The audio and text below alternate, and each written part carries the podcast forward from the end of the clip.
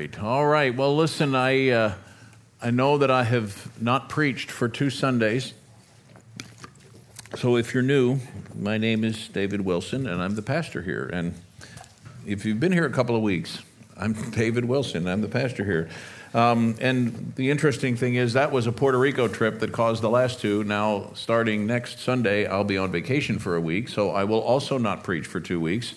So I'll reintroduce myself to everybody come September, probably at some point. But at any rate, um, in the meantime, and in the providence of God, Pastor Sean has laid out laid out this series of studies in Second Corinthians.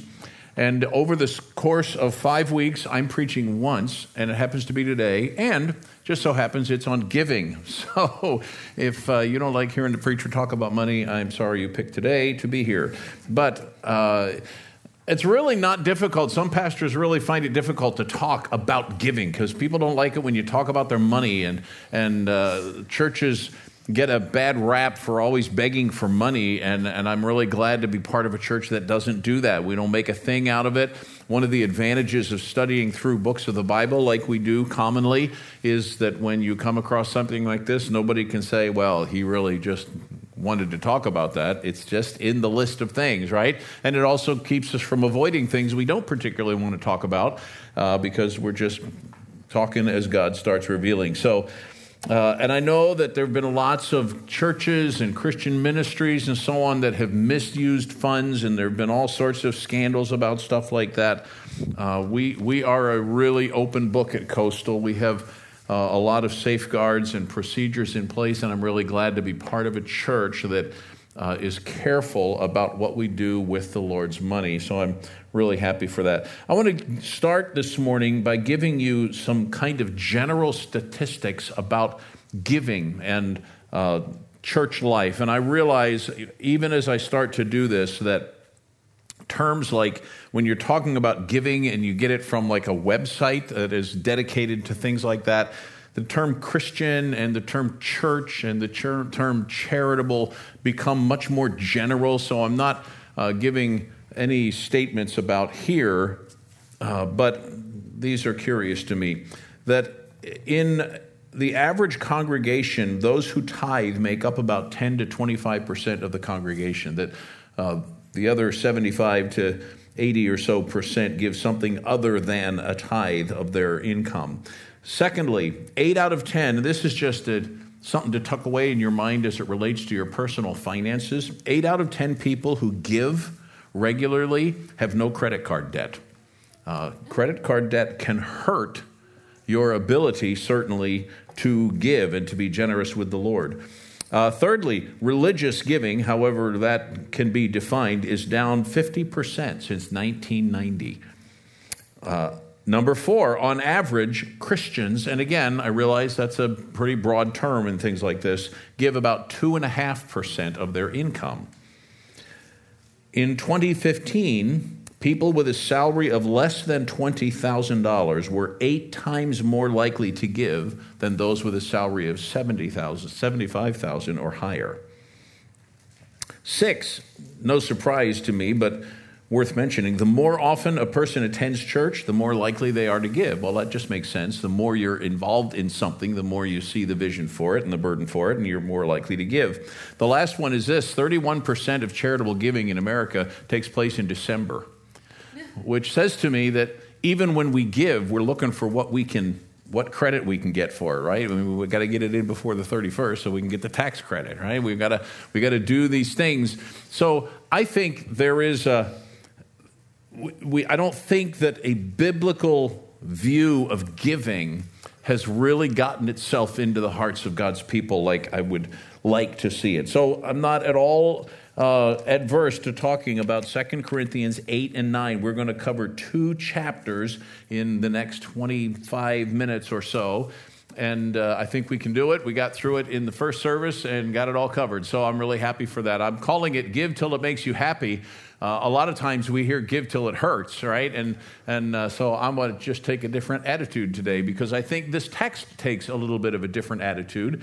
And I want to talk about four things, and we're just obviously going to, to do a, a good bit of summarizing, but I want to start with some thoughts about preparation for giving in your notes there. And this has to do with how you, uh, how you approach giving to begin with. Before we start talking about how should we give, I want to talk a little bit from the first part of chapter 8 of Second Corinthians about how we prepare ourselves to give. So let me read the first seven verses.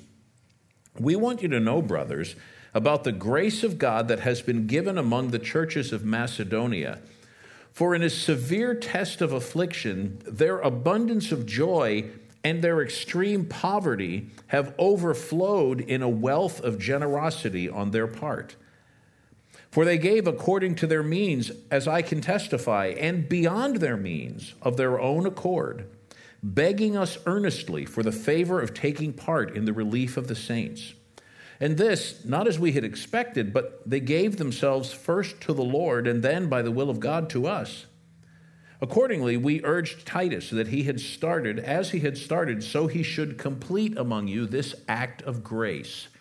But as you excel in everything, in faith, in speech, in knowledge, in all earnestness, and in our love for you, see that you excel in this act of grace also. First thing they did as they prepared was they did it from a heart that was filled with joy. They had the joy of the Lord in their heart. I find that verse fascinating when it says, In a severe test of affliction, their abundance of joy and their extreme poverty overflowed in a wealth of generosity. How does joy and poverty result in generosity unless it is joy in the Lord? There was something about these people that that had such an incredible joy in the things of God that even though they faced extreme poverty, even though they had insufficient possessions, they still had an excessive amount of generosity. I find that fascinating. Kenneth Chafin suggests that as a result of this, we can understand that giving is more a matter of heart than it is circumstances. When we give, it's about what's going on inside of us. Are we experiencing joy? Joyful people want to give. And that leads us to the second thing. In verse 3, they gave, uh, or rather, verse 4, they were begging us earnestly. They were eager to give. When we first started up here in Gloucester, uh, it had been a while since I was routinely doing announcements and in front of a congregation, and so I kind of developed this really bad habit of forgetting the offering, and uh, to the point that people were kind of harassing me about it and saying, "Oh, you forgot again," and so on. And at one point in time, Pastor Sean suggested while he was here to preach that maybe we'll just take it out of my salary for a week. And amazingly, I didn't forget again. But uh, you know what I didn't find was anybody in the congregation saying, wait, wait, wait, wait, I brought my offering. Don't forget the offering. I want to make sure I get to give today. Because we don't tend to view the offering with eagerness, right? It's not something we always look at and say, man, I can't wait to get to church to give, or I, I can't wait to get on my computer and do my online giving. I'm going to have me a little bit of worship. Because that's, that's what it was, right? They, they not only, verse 5 says, they not only did as we expected, but gave themselves first to the Lord. That's worship. So, so giving comes from a heart that's worshiping God. It's an overflow. It's not something I check off. It's not my list of things. Okay, I did my devotions today. I had my prayer time with God today. I made sure I attended church this way. Oh, good. I made sure I gave my offering. We're not, we're not looking to check off a list. A heart that is worshiping deeply is one that will give. They gave of themselves to the Lord. We don't give to garner favor from the Lord, it's the overflow of our devotion to the Lord. Fourthly, in preparation for giving, giving is something that is an act of grace. It's the result of the work of grace in the heart of a person. Verses 6 and 7 talk about that. And it's interesting in verse 7 you excel in faith, in speech, in knowledge, in all earnestness. You excel in a lot of these things, right? He says, you, you, you excel in all this stuff. And, you know, you start talking about that, people are like, yeah, yeah, I want to excel in faith. I want to be really strong in faith. And I want to be really strong in my knowledge. I want to know the scriptures really deeply. And, you know, you can get people really on board with that until you say, I really want to see you excel in giving. It's like, oh, really? We don't necessarily want to give as much as we want to know, right? And so I think there's something about the grace of God at work in our hearts that uh, compels our giving. So that's, that's, that's just preparation. That's kind of where does our heart need to be if we're going to give faithfully. So then I want to take a few principles from some of these latter verses, or the middle verses, I should say, of this chapter. Verse 8 I say this, Paul tells them, not as a command, but to prove by the earnestness of others that your love also is genuine. For you know the grace of our Lord Jesus Christ, that though he was rich, yet for your sake he became poor, so that you, by his poverty, might become rich. And in this matter, I give my judgment. This benefits you, who a year ago started not only to do this work, but also to desire to do it. So now, finish doing it as well, so that your readiness in, dis- in desiring may be matched by your completing it out of what you have. For if the readiness is there, it's acceptable according to what a person has, not according to what he does not have. For I do not mean that others should be eased and you burdened, but as a matter of fairness, your abundance at the present time should supply their need, so that their abundance may supply your need, that there may be fairness. As it is written, whoever gathered much had nothing left over, whoever gathered little had no lack. Principles of giving. First of all, the motivation for giving is love. I want to prove by the earnestness of others that your love also is genuine. The genuineness of your love is proved by the generosity of your heart. When I love something or someone, I tend to want to give to them. I've mentioned once or twice that I'm a grandpa now, and I have a grandson going to be born in December. My wife and I find now that when we go to stores, we're drawn to the baby clothes and the baby stuff because we want to buy stuff for this kid. I got very little in the way of trinkets. Mostly I got coffee in Puerto Rico to give to people, but but for my little grandson, going to be born in December, he got a t shirt. Because I wanted to make sure I got something because he was, and he's the one I spent the most time trying to find something for because I love that little guy and I haven't even met him yet. What we love, we give to. And a motivation of love will cause us to give faithfully to the work of God through our local church. The genuineness of your love is proved by the generosity of your heart. God loved the world so much, John 3:16 says, what that he did that he gave. When we love, we give. So our giving ought to be a motivation motivated by our love. Secondly, verses 10 and 11, desire is good, action is better. It's great to talk about how important giving is. It's great to talk about missions trips and the opportunity we have to help people go. I mean, part of our part of our giving goes just simply to to these people that we're working with. Part of our giving goes to assist our own members in getting there, right? And part of our giving goes to helping people who are in need all around us. There are lots of ways that our giving actually does things, and it's great to talk about it it's better to actually give. You started last year, he says, and you really wanted to. You really desired this. It really was important to you. Now finish the task. Make sure you follow through. Finish so your eager desire will be matched by your follow through. Then I want to use a, a phrase that I heard Pastor Sean use some years ago that's really important, I think, and it's from verses 12 through 15, and it's this it's not equal giving that we're talking about, it's equal sacrifice.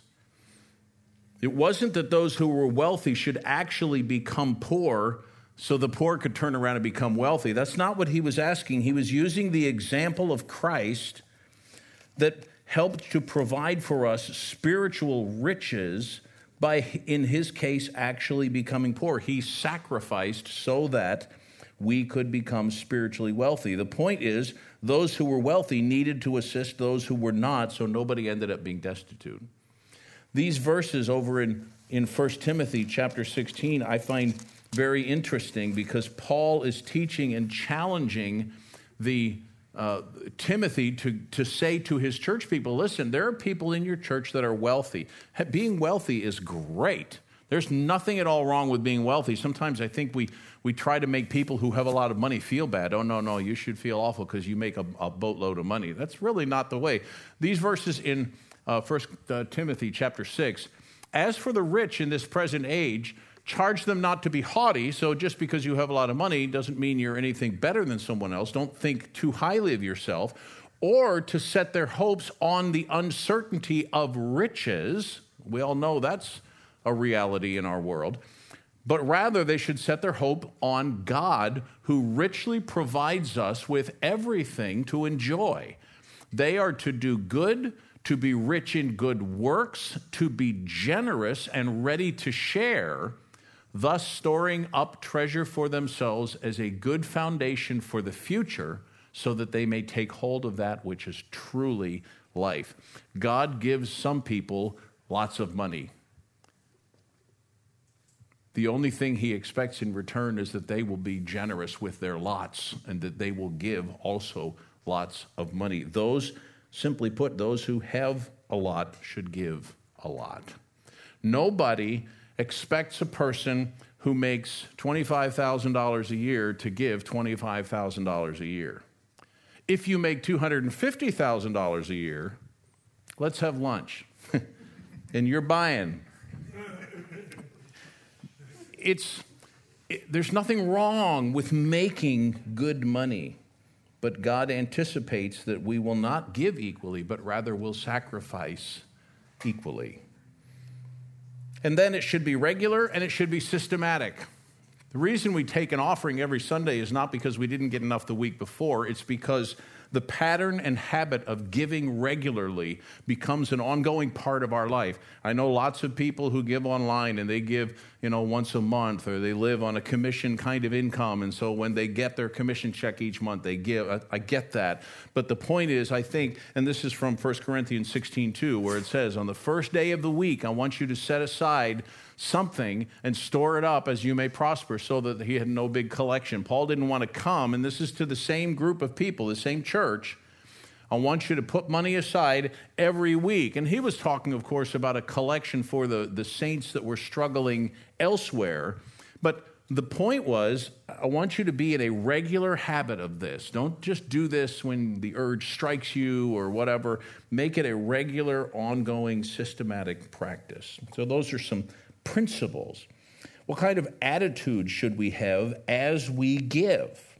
I think there are three things, and now we're going to jump over to chapter 9, where Paul says, It's superfluous for me to write to you about the ministry for the saints, for I know of your readiness, of which I boast about you to the people of Macedonia, saying that Achaia has been ready since last year, and your zeal has stirred up most of them.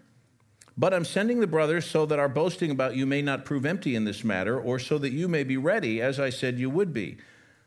Otherwise, if some Macedonians come with me and find you're not ready, we'd be humiliated, to say nothing of you, for being so confident. So, in other words, that desire is good, action is better. They had for a year said, We really want to participate in this thing. And Paul said, I want you to start preparing, setting it aside on a regular, systematic basis so that when we come, we don't have to try and catch up, and everybody has to all of a sudden say, Oh man, I really, I've, I've fallen behind. I really need to give a lot. It was an ongoing thing. But he, he encourages them and applauds them for their willingness, their eagerness. They wanted to give, they were zealous about it. They were so ready to give that their attitude had stirred other people to give and they were generous. Verse 6 of chapter 9. The point is this Whoever sows sparingly will also reap sparingly, and whoever sows bountifully will also reap bountifully. Don't be stingy. Let the amount you give be evidence that you trust God to meet your needs. I don't know why it is but I know that it's not uncommon that as our income increases, it gets harder and harder to, to take a, a chunk of that, a, a sizable percentage of that, and make sure to continue to give that to the Lord. It seems the more income I have, the more needs I seem to have, right? I get a nicer house, I get a nicer car, whatever it is, and all of a sudden I'm like, Oh man, that's tough. We're going to come back around to that in a second. So, willingness, generosity, and the third attitude that we ought to have is cheerfulness. Verse 7 Each one must give as he has decided in his heart, not reluctantly or under compulsion, for God loves a cheerful giver. Our attitude is under our own control. Paul is not suggesting here if you don't really like to give or if you really can't be too cheerful about it, you get a pass.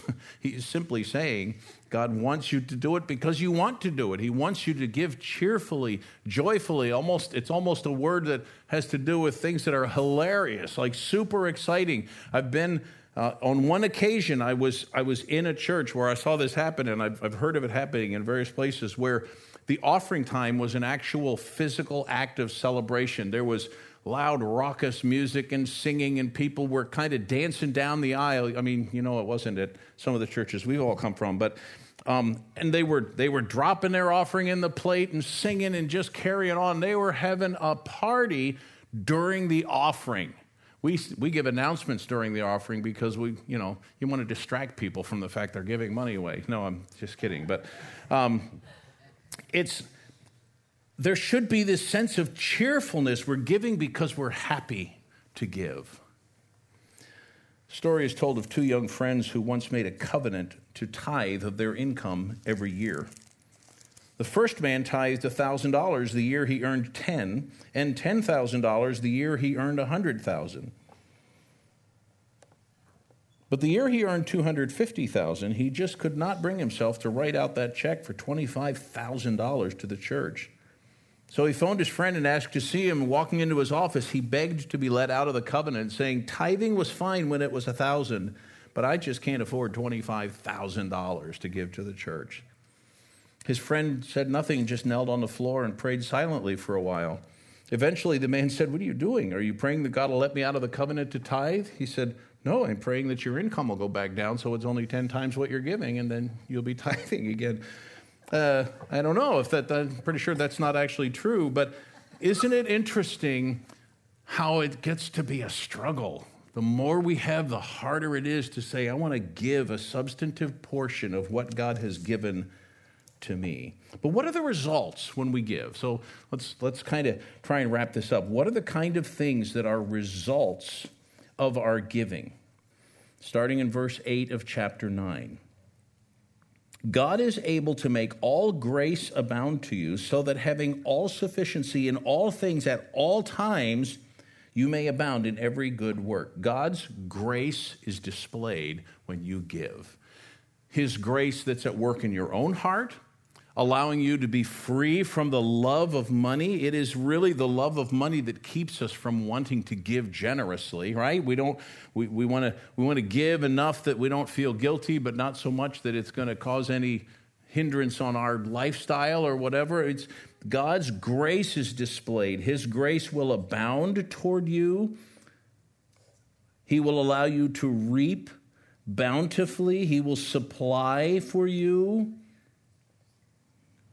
He will, according to verse 11, you'll be enriched in every way to be generous in every way.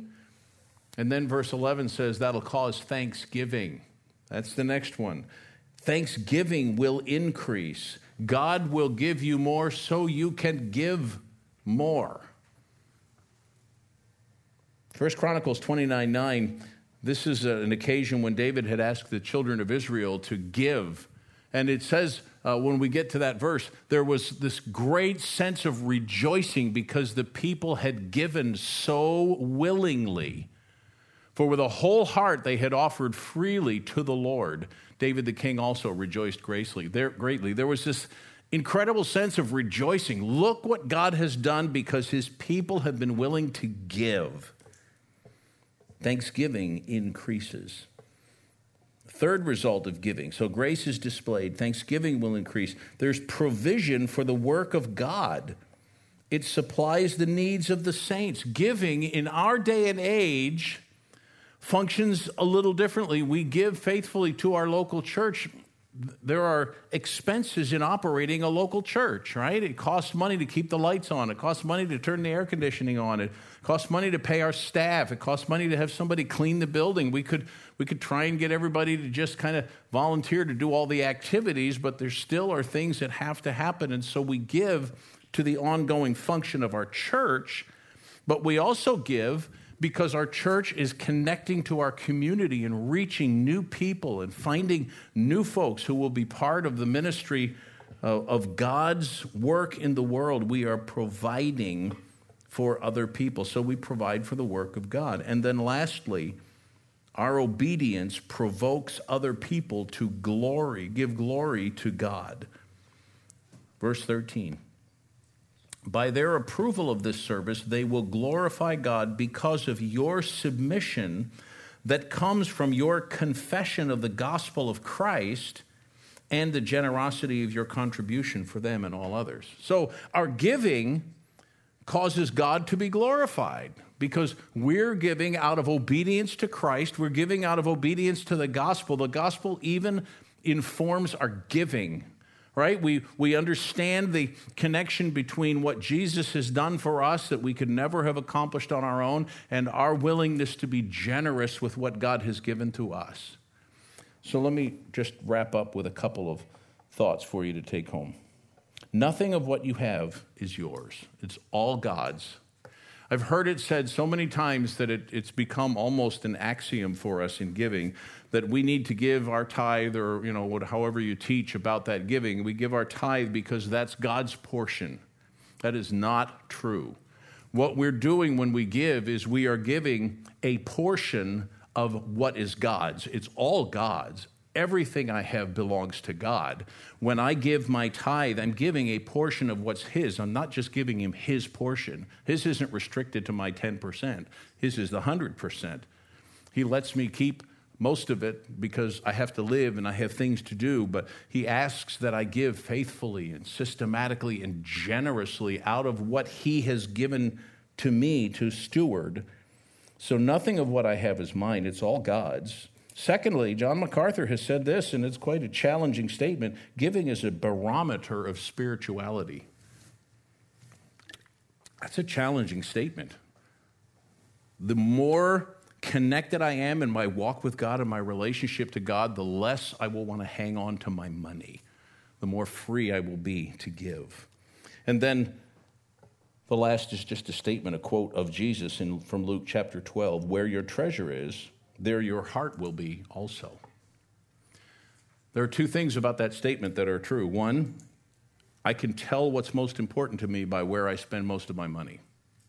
Now, I know there are other things you have to spend money on. Nobody reasonable ever says you should just give it all to God. I mean, you have to pay for your house. You've got to house your family. You've got to buy food for your family. You've got to have a vehicle to get to work and back and forth. I mean, we, we need other things. We have other things we have to spend money on.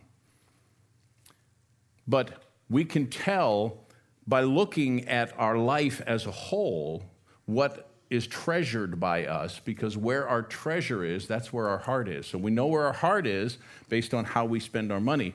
But secondly, if you want your heart to be more after God, give more money to God because your heart follows your treasure. Where your treasure is, there your heart will be. So if I want to have a heart that really longs for the things of God. I mean, those of you who are interested in the stock market, I know there are people that love that kind of stuff. You watch it, right? You don't watch all of the stock market. What do you watch? You watch the stocks you've invested in. Because where your treasure is, that's where you're, you're most interested, right? That's a good thing. That's really smart. If you're going to invest in that, you've got to pay attention to it. If I want to have a heart that is after the things of God, giving my money there will help my heart be there because my heart will follow my treasure. So I think it's a really good thing. You know, I hate, I hate negative, guilt ridden challenges for giving. You're not giving enough. What's the matter? Giving is a joyful opportunity to be the overflow of generosity that comes from a heart that's in love with God. What a great thing. What a great attitude to take as we think about money. Listen, I know I know it costs a lot. And I know, unless I can tell you Uh, we had one of our one of our elders from from Coastal was in our first service. Pastor Sean actually was here as well, and uh, I can tell you, and I've, I've told you before, when I'm back in Yorktown and we're talking about the Gloucester campus, we are giving more than they budgeted for us to give. Now, they didn't budget for us to meet our entire expenses up here, so I'm not suggesting we're giving too much so we can back off. simply, simply saying your faithfulness and your generosity has caused rejoicing on the part of our leadership at Coastal. You have, you have allowed them, you have given beyond what they expected. You guys are doing what Paul talked about here in Second Corinthians, and I am so incredibly grateful for that. So I'm not here to kind of dump on coastal Gloucester and say we're just not doing the job. I'm saying we got to keep this up. And we've talked before, I've mentioned it before, you're going to hear more about it in the in the weeks to come and months that we need a permanent home here, and so we are likely going to be coming to our church family to ask about borrowing some money, but we're also going to be coming and saying, hey, we want to do a fundraiser so we don't have to borrow quite so much. And uh, so I'm going to be asking for more. That's just how it is. And it's, but it's not because, it's not because I think everybody's hanging on to too much. It's because we want the opportunity to rejoice and celebrate together in what God is doing and what we can see God do when we give generously. When you give, I mean, I, would encourage you if you give online. I, I, try. I've tried to discipline myself to do this because I give online every time I get a paycheck. First thing I do is sit down. I get online. I give my tithe, and and I try to stop for a second and just talk to the Lord and thank Him for the the the gift it is that I have a solid, steady job that I can give to, to worship Him because I have the opportunity to give. Take at the time, because we don't, in our day and age, we do it differently, right? We don't all give when the basket comes by. But it ought to always be an act of worship, an opportunity for us to thank God for the privilege and the joy of giving. So I hope you'll do that. And uh, we're looking forward to seeing what God's going to do as we do that together, right? All right. So Nate and Amy are going to come back and lead us in a closing song, but I want to close in prayer before they do that. So let's thank God for this scripture passage. Lord, I really am thankful. I'm thankful for a chance to talk about this important grace of giving. Lord, uh, I want to be somebody who excels at the grace of giving. I, I'm, I'm right there with so many other people that, that struggle that we it sure would be nice to, to keep that money that I give uh, to my local church, and I, I could use it in some other spots. And so I know that I know that sometimes that's a little hard, and sometimes it maybe gets a little tight uh, when there's just a little more month left at the end of our money, and it, it's uh, we have to make sacrifices. But Lord, I'm thankful for the privilege of giving, and I thank you for the joy that is mine when I give generously uh, to, to your work. Uh, and I recognize, Lord, that there are ways that people give that are beyond financial giving, but this section of your word was about giving finances. So I thank you. I thank you for the privilege of demonstrating our love for you, demonstrating our trust in you, of being generous uh, and reflecting Christ and his generosity in sacrificing so that we could become rich. Lord, I pray that we would follow his example, that we would be faithful to you in the use of our finances in general, but that we would excel particularly in this grace of giving. And I'll thank you for what you'll do through it to glorify your own name, for I ask in Christ's name.